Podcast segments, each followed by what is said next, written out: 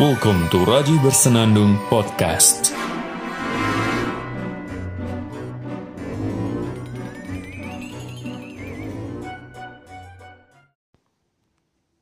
Selamat sore para pendengar setia podcast Raji Bersenandung. Tepat tanggal dua puluh tujuh ini, dua puluh tujuh Oktober, adalah tanggal di mana seorang Raji Araki terlahir di dunia ini. Dengan isak tangis yang sangat keras di pukul satu malam. Uh, pagi, pukul satu dini hari, hari Rabu, tanggal dua puluh tujuh sekitar dua puluh lima tahun yang lalu. Tangisnya sungguh menggelegar dan mampu memberikan senyuman yang sangat indah di wajah orang tuanya untuk pertama kalinya karena anak pertamanya lahir. Wow, amazing. Well, saya dari keluarga besar karena ya saya dari tujuh bersaudara. Saya anak pertama dan teman-teman saya banyak yang tidak percaya memang kalau saya ini anak pertama dan dari tujuh bersaudara. Melihat dari wajah saya yang terlihat muda gitu. Mereka tidak percaya bahwasanya saya ini anak pertama dengan adik-adik yang sangat banyak. Pasti kecil-kecil semua gitu, anggapan mereka seperti itu. Ya, seperti itulah. Well, di hari yang super bahagia ini menurut saya sendiri, karena ini hari dimana dua puluh lima tahun yang lalu saya terlahir. Ini adalah hari di mana saya harus merefleksikan diri dan mengajak para pendengar setiap podcast Raji Bersenandung untuk berpikir. Karena banyak sekali keresahan-keresahan yang saya alami. Saya sebenarnya tidak melakukan refleksi di hari ini saja, tapi di hari-hari sebelumnya bahkan setiap hari. Setiap hari semenjak semenjak mulai perkuliahan di Universitas Muhammadiyah Malang di jurusan sosiologi, kemudian saat selesai wisuda atau sebelum wisuda ada yudisium, selesai yudisium, ketika bertemu dosen, ketika saya dimarahi dosen, ketika saya dievaluasi oleh orang tua, ketika saya terpilih menjadi ketua organisasi, saya terus melakukan refleksi, evaluasi apa saja yang saya lakukan sebelum-sebelumnya, pencapaian saya seperti apa, yang saya yang harus saya perbaiki itu apa gitu. Banyak. Dan hari ini saya akan coba jelentrehkan gitu. Gimana sih bahasanya? Saya coba akan menceritakan bagaimana refleksi, refleksi-refleksi yang saya pikirkan sebelum-sebelumnya. Banyak banget, khususnya usai wisuda, banyak banget hal yang perlu saya perbaiki dan bahkan dievaluasi oleh orang lain. Mungkin jadi perbaikan buat saya sendiri, tapi orang lain terlalu menganggap negatif. Terlalu menganggap hal negatif. Contoh yang sangat kelihatan adalah setelah wisuda tidak terlihat seorang Raji Araki itu mempunyai kesibukan yang sangat signifikan. Yang dia lakukan hanyalah bikin video di YouTube, nulis di blog, malah tahun mulai tahun dua ribu tujuh belas akhir sampai sekarang dia sibuk nge-podcast. Nge-podcast itu pun episodenya masih sedikit gitu. Masih sedikit dan syukur-syukur bisa masuk Spotify sih menurut bagi saya, nggak tahu bagi orang-orang ya. Soalnya orang-orang sendiri belum tahu tentang dunia podcast. Tidak semuanya, tidak semuanya tahu. Ya. Orang-orang juga melihat bahwasanya si Raji ini ngapain sih? Kayaknya nganggur banget. Nyiapin nyiapin kuliah ke luar negeri tapi kok kayak nggak selesai-selesai gitu. Nah, well, Saya saya memikirkan hal ini. Saya memikirkan apa yang mereka omongkan. Memang benar. Memang benar. Dan itu menjadi evaluasi banget buat saya. Habis wisuda kok kayak gini sih? Habis wisuda kok gak ada, gak ada sesuatu yang bisa, apa ya, aktivitas yang jelas. Habis itu mungkin saya bisa menghasilkan uang sendiri. Atau mungkin punya pekerjaan yang jelas. Sedangkan di luar sana orang-orang seumuran saya, bahkan ada beberapa teman di bawah saya itu sudah menikah, kemudian sudah punya pekerjaan dengan posisi yang sangat tinggi. Ya bukan sangat tinggi sih, tapi lumayan tinggi, mungkin manajer kah atau atau kepala bagian kah. Karena mereka karena mereka sudah memulai karir karir bekerjanya tepat selesai wisuda. Bahkan wisuda mereka itu lebih cepat daripada saya gitu. Ya. Well, gimana lagi ya, kondisinya saya itu kan masuk kuliah telat setahun, seharusnya angkatan dua ribu sebelas tapi masuk kuliah dua ribu dua belas. Kemudian lulusnya juga telat dikit. Teman-teman pada lulus tahun dua ribu enam belas, sedangkan saya awal dua ribu tujuh belas baru lulus, Februari. Setelah itu baru menyiapkan bahasa untuk untuk S dua, karena eh, sedang punya visi untuk studi S dua di luar negeri. Maka dari itu salah satu persyaratannya kan bahasa, maka ya saya coba untuk meningkatkan skill bahasa, khususnya bahasa Inggris. Pernah belajar bahasa Jerman sebulan, habis itu belajar bahasa Inggris. Nah, yang jadi omongan orang-orang tadi itu itu datang terus datang terus nggak pas nggak pas belajar bahasa Inggris atau baru-baru ini dan kemarin-kemarin us datang terus setiap hari, setiap kali ketemu orang, setiap kali um, bertemu dengan saudara-saudara pasti ditanya, kamu ngapain sekarang, kamu aktivitasmu apa sekarang. Uh, wajar sih, mungkin itu pertanyaan yang sangat wajar bagi orang yang tidak pernah ketemu dengan kita, tidak pertemu, tidak pernah ketemu dengan saya gitu setiap harinya. Jadi ya wajar aktivitasnya dipertanyakan. Eh mereka mempertanyakan aktivitas saya gitu.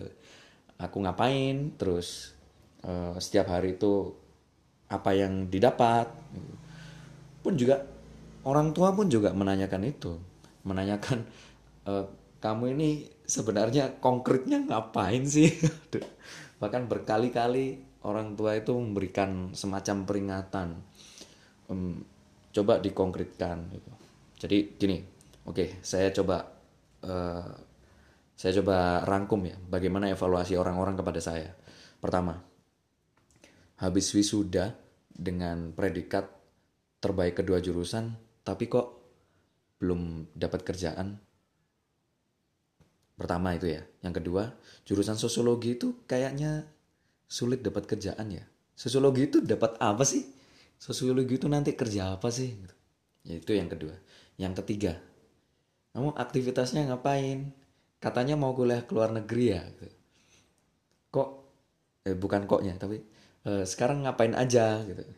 Ya, aku jawab, eh, sedang belajar bahasa. Oh gitu. Kapan mulai mulai... Kapan mulai kuliahnya?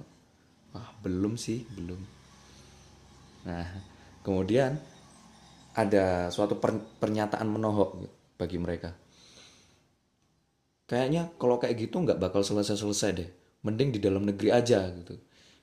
Toh juga sama aja, yang penting kuliah S dua dulu. Gitu. Nah, itu omongan orang lain.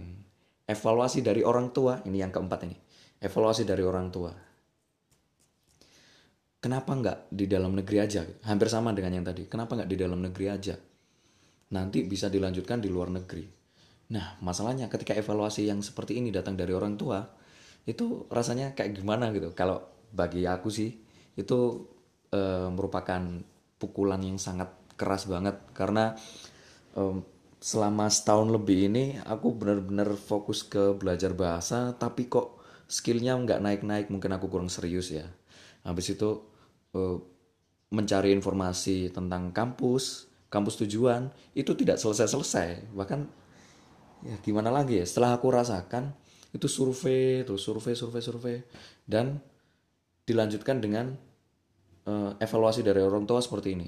Makanya kamu dulu itu kalau misalkan pengen ke luar negeri harus disiapkan lebih jauh lagi. Disiapkannya harus dengan fokus belajar, kemudian tidak aktif di organisasi. Lalu kamu juga harus mengejar yang berkaitan dengan kuliah di luar negeri. Harusnya disiapkan dari dulu.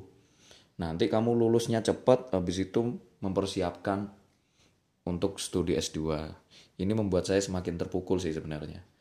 Meskipun ini sebenarnya motivasi. Motivasi agar eh, kedepannya itu saya terpacu untuk berbuat lebih baik lagi. Tapi entah kenapa ini selama ini masih menerima itu sebagai sebagai suatu cambukan, cambukan yang eh, sakit ya rasanya.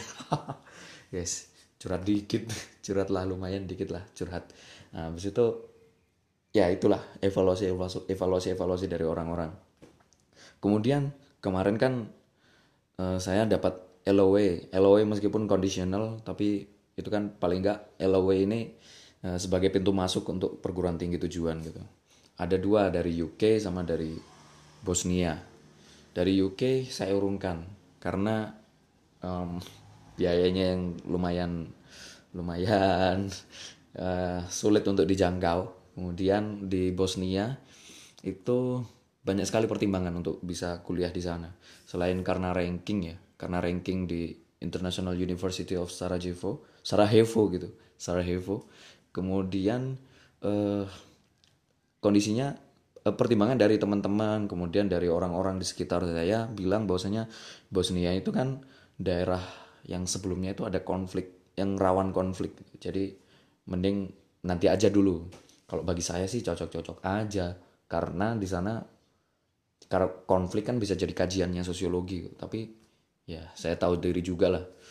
Tahu diri, tahu diri, benar-benar tahu diri karena selain skill bahasa yang kurang, saya juga secara kajian sosiologis itu masih kurang banget, butuh partner untuk diskusi memang.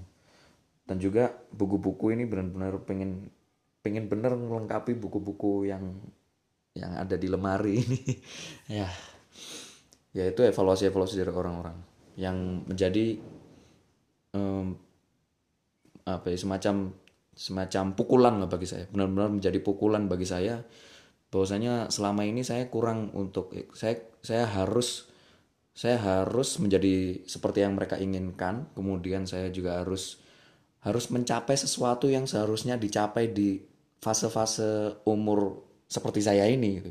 Apalagi sekarang umur dua puluh lima, makanya ngomongin ini gitu. Sekarang umur dua puluh lima, kerjaan belum dapet. Maksudnya ya gimana lagi ya? Saya sendiri itu nggak fokus untuk nyari kerja, fokusnya untuk daftar kuliah. Dan untuk bisa mendaftar kuliah, saya harus melengkapi persyaratan-persyaratan. Salah satu dari persyaratannya adalah persyaratan kemampuan bahasa. Dan dari bulan Maret, ya bulan Maret ya, saya ingat saya ingat saya bulan Maret, bulan Maret dua ribu tujuh belas, saya mulai belajar bahasa Inggris di Kampung Inggris. Dan gak hanya sekali saya ke Kampung Inggris itu. Tiga bulan di Kampung Inggris, habis itu balik saya belajar di English First di, di Malang. Di Jalan Ijen, di belakangnya, belakangnya apa tuh? Oh, apa sih aku jenenge? Di belakangnya, di belakang, apa? Oh, apa sih namanya? Eh, pokoknya ada patung Sudir. Pat, patung di situlah. Sebelum Jalan Ijen. Pokoknya.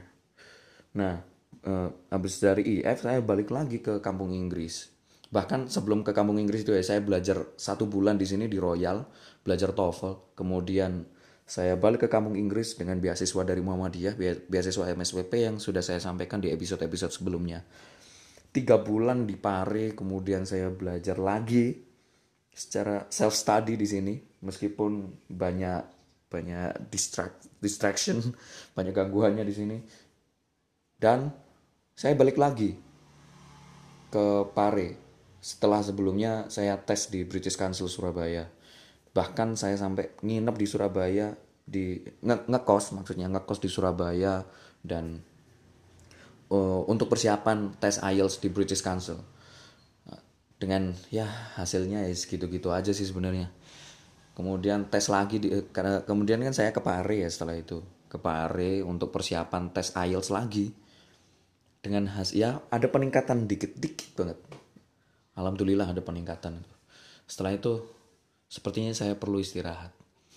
Dan itu sudah berlalu satu tahun lebih. Bahkan hampir dua tahun. Saya selesai belajar I E L T S. Saya memutuskan istirahat belajar I E L T S itu semenjak awal September. Sisanya mungkin belajar bahasa Inggris tapi melalui video-video di YouTube. Dengan nonton video tanpa subtitle, saya ingin menguji kemampuan bahasa saya, apakah saya paham dengan yang diomongkan oleh orang yang ada di video itu. Ya, alhamdulillah paham-paham dikit-dikit. Kalau nggak paham, saya buka kamus. Untung di H P diinstal kamus. Jadi kalau misalkan bingung, ya saya pakai. Kemudian beberapa kali juga saya gunakan untuk daftar di acara-acara event-event ya, event-event internasional, event uh, internasional yang ada formnya yang pakai bahasa Inggris. Itu saya manfaatkan untuk latihan writing saya. Ya dan lain sebagainya. Nah itulah sampai bahkan sampai sekarang.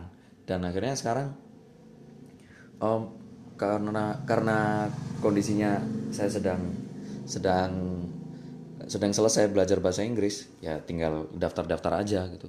Dan bertepatan sekali daftar-daftar ini uh, periode-periode sekarang ini banyak kampus yang sudah tutup pendaftaran gitu. Nah, sedangkan buka pembukaan pendaftaran itu dimulai dari bulan sekitar bulan nanti Desember. Desember Desember, Januari, Februari, Maret sampai Juli. Sampai Juli itu. Nah, sedangkan kemarin dari bulan eh, tahun eh, eh, apa ya, bulan bulan Januari kemarin di awal dua ribu delapan belas saya gunakan untuk belajar di Pare. Jadi masih belum bisa daftar karena saya belum punya kemampuan bahasa Inggris. Jadi belum bisa untuk untuk mendaftar di universitas manapun di luar negeri. Nah, sehingga sekarang yang saya lakukan adalah ya saya coba berikhtiar daftar di beberapa kampus. Itulah perjalanannya, biar ya biar para pendengar setiap podcast Raji Bersenandung pada tahu bagaimana sih si Raji ini. Kok sampai sekarang nggak jelas. Nggak jelas bagaimana dia, kok si Raji ini sampai sekarang belum dapat kerjaan, kemudian belum ya belum katanya mau S dua tapi kok belum segera S dua juga. Ya memang jadi kekhawatiran. Banyak orang mempertanyakan seperti itu, seperti yang saya sampaikan tadi itu. Dan bahkan ya yang menjadi salah satu tamparan juga adalah teman-teman saya um, sudah yang seumuran ini, yang seumuran ini sudah mendapat, sudah dipromosikan di posisi yang yang yang seperti saya bilang tadi, posisi yang lebih tinggi di tempat kerja dia. Kemudian banyak juga dari mereka yang sudah menikah, bahkan sudah sudah menemukan calon pendamping hidup, kemudian sudah lamaran.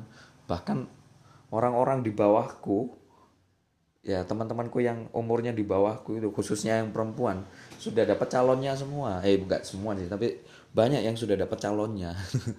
Aduh, hina banget aku nih. Jadi sekarang ini kondisinya kerjaan belum dapat, jodoh juga enggak jelas. Maksudnya ya masih jomblo lah. Kemudian mau kuliah S dua juga enggak berangkat-berangkat. Terus ngapain? Ngapain setiap hari itu? Ngapain gitu loh Ji, gitu loh. Nah itu itu juga bahkan jadi pertanyaan saya setiap hari. Saya harus melakukan sesuatu yang yang seharusnya bermanfaat gitu buat buat langkah ke depan, masa depan saya gitu. Nah, saya juga pada akhirnya mengevaluasi diri. Sepertinya dalam beberapa waktu ke depan, sepertinya saya perlu mengambil langkah langkah konkret untuk mengalihkan perhatian sementara waktu gitu, sambil menunggu masa-masa pendaftaran untuk S dua gitu. Ya seperti itulah. Sehingga hal ini dari omongan-omongan orang tadi, nasihat-nasihat dari orang tua, kemudian refleksi saya sendiri setiap hari dari dulu sampai sekarang, akhirnya membuat saya berpikir sepertinya saya perlu mengambil tindakan konkret, yaitu mungkin saya setiap hari perlu memberikan asupan nutrisi bacaan, khususnya hal-hal yang sifatnya berbau sosiologi atau filsafat. Lalu juga yang berkaitan dengan urusan urusan ini menghasilkan uang ini perlu kayaknya. Karena umur-umur segini tuh seharusnya sudah mandiri secara ekonomi. Nah, sedangkan posisi saya seperti eh, sekarang ini, kalau misalkan saya kalau menurut pertimbangan saya adalah kalau misalkan saya eh, kerja di suatu perusahaan, kemungkinan gimana ya, saya sendiri sudah selama selama ini saya sendiri saya sendiri sudah ter, terkonstruk dengan sendirinya untuk tidak tidak ya gimana ya sulit loh, maksudnya sulit untuk beradaptasi dengan lingkungan yang sangat keras. Di di lingkungan kerja itu kan sangat keras ya, maksudnya tidak bebas, kemudian kita harus menaati peraturan, lalu juga jamnya ditentukan dari jam segini sampai jam segini. Ya layaknya layaknya robot, tapi bukan robot karena ada waktu istirahatnya. Ya karena ketika waktu kerja ya fokus kerja, ketika tidak ya istirahat sebentar, habis itu masuk kerja lagi gitu. Eh gimana? Saya nggak bisa kalau seperti itu. Lagi pula kalau misalkan uh, kalau misalkan kerja, saya itu pilih-pilih. Pilih-pilih banget, pilih-pilih banget. Yang ih gimana ya? Pernah beberapa kali saya itu uh, jadi jadi freelancer, kemudian eh, freelancer suatu perusahaan itu nggak bertahan sampai empat bulan udah selesai. Ya bu, uh, bukan karena bukan berarti karena karena saya nggak suka suka-suka aja sih, tapi karena tuntutan waktu juga. Maksudnya maksudnya itu pekerjaan yang benar-benar saya banget. Habis itu hmm, sesuai dengan pencapaian cita-cita saya gitu. Kan cita-citanya jadi profesor, sehingga pengennya jadi dosen. Lah untuk zaman sekarang pengen jadi dosen itu lulusan S satu nggak bisa, karena lulusan S satu zaman sekarang itu eh, gimana ya? Sebenarnya sama aja sih. Kalau menurut menurut saya pribadi sih, lulusan S satu zaman sekarang dengan zaman dulu, ya dilihat dulu sih kayak gimana, kan ada seleksinya ya. Saya yakin orang-orang yang pengen jadi dosen itu adalah lulusan S satu. Kalau mis- kalau misalkan ada loh ya lulusan S satu pengen jadi dosen, itu adalah uh, orang-orang yang dengan dengan skill yang bagus, sudah teruji, dengan wawasan yang luas. Maksudnya bukan kaleng-kaleng gitu loh orang yang pengen jadi dosen itu. Nah, sekarang ya ya kalau dibandingkan dengan dulu sama sekarang gitu ya, orangnya pasti bukan kaleng-kaleng. Bukan sembarang orang gitu yang mau jadi dosen. Orang-orang ini alumni-alumni universitas itu eh, mahasiswa-mahasiswa yang sudah lulus, mereka pasti tahu diri lah mereka itu pengen jadi dosen atau pengen jadi apa, sesuai dengan keinginan mereka dan sesuai dengan kapasitas mereka. Mereka sudah sadar diri dengan diri mereka sendiri gitu. Nah, saya pengennya jadi dosen, tapi untuk persyaratan sekarang eh, tidak bisa untuk jadi dosen itu lulusan S satu. Mungkin tahun dua ribu enam masih bisa, sekarang udah nggak bisa karena mungkin masalah persaingan dan lain sebagainya. Persaingan persaingan kualitas kualitas lembaga pendidikan. Ya memang antara benar dan tidak sih. Itu kan eh, gimana ya? Itu kan administratif banget kalau menurut saya. Ya, yang menentukan kualitas itu bukan bukan grade studinya kan ya, tapi bagaimana orang itu bisa memahami sesuatu. Misalkan pengen jadi dosen dosen fisika di Universitas Brawijaya misalkan, ya dia pasti tahu tentang tentang fisika, dan ketika rekrutmen dosen dia pasti diuji bagaimana pemahaman dia tentang fisika, mungkin secara teoritis, secara secara praktisnya dan lain sebagainya gitu. Ya, kalau paham, kenapa tidak untuk jadi dosen?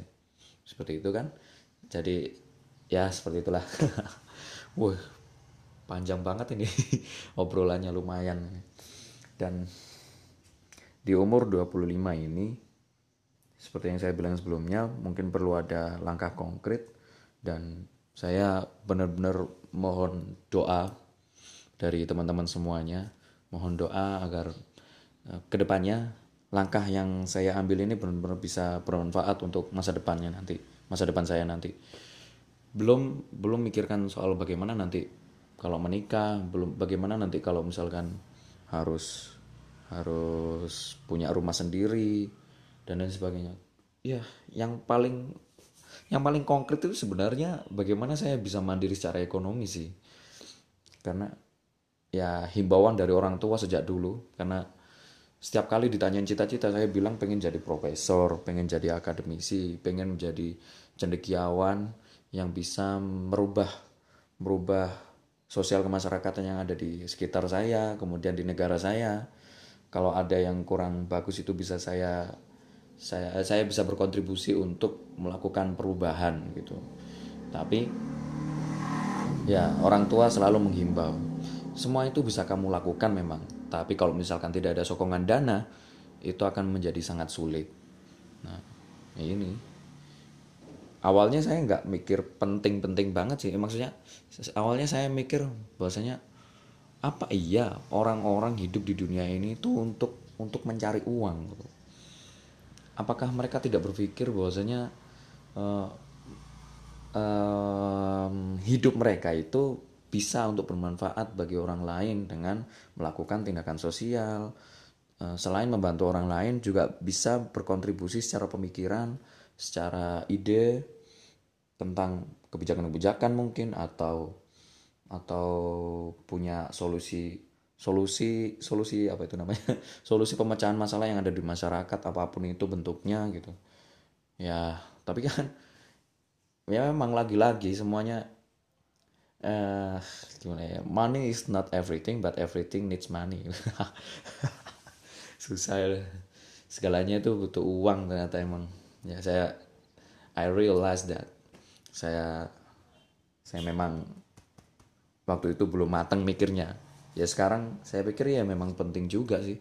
Meskipun nanti saya jadi dosen, belum tentu saya nanti punya punya sokongan dana yang yang lumayan gitu untuk untuk um, merealisasikan usaha saya memajukan intelektualitas pemuda-pemuda Indonesia, khususnya di ranah sosiologi.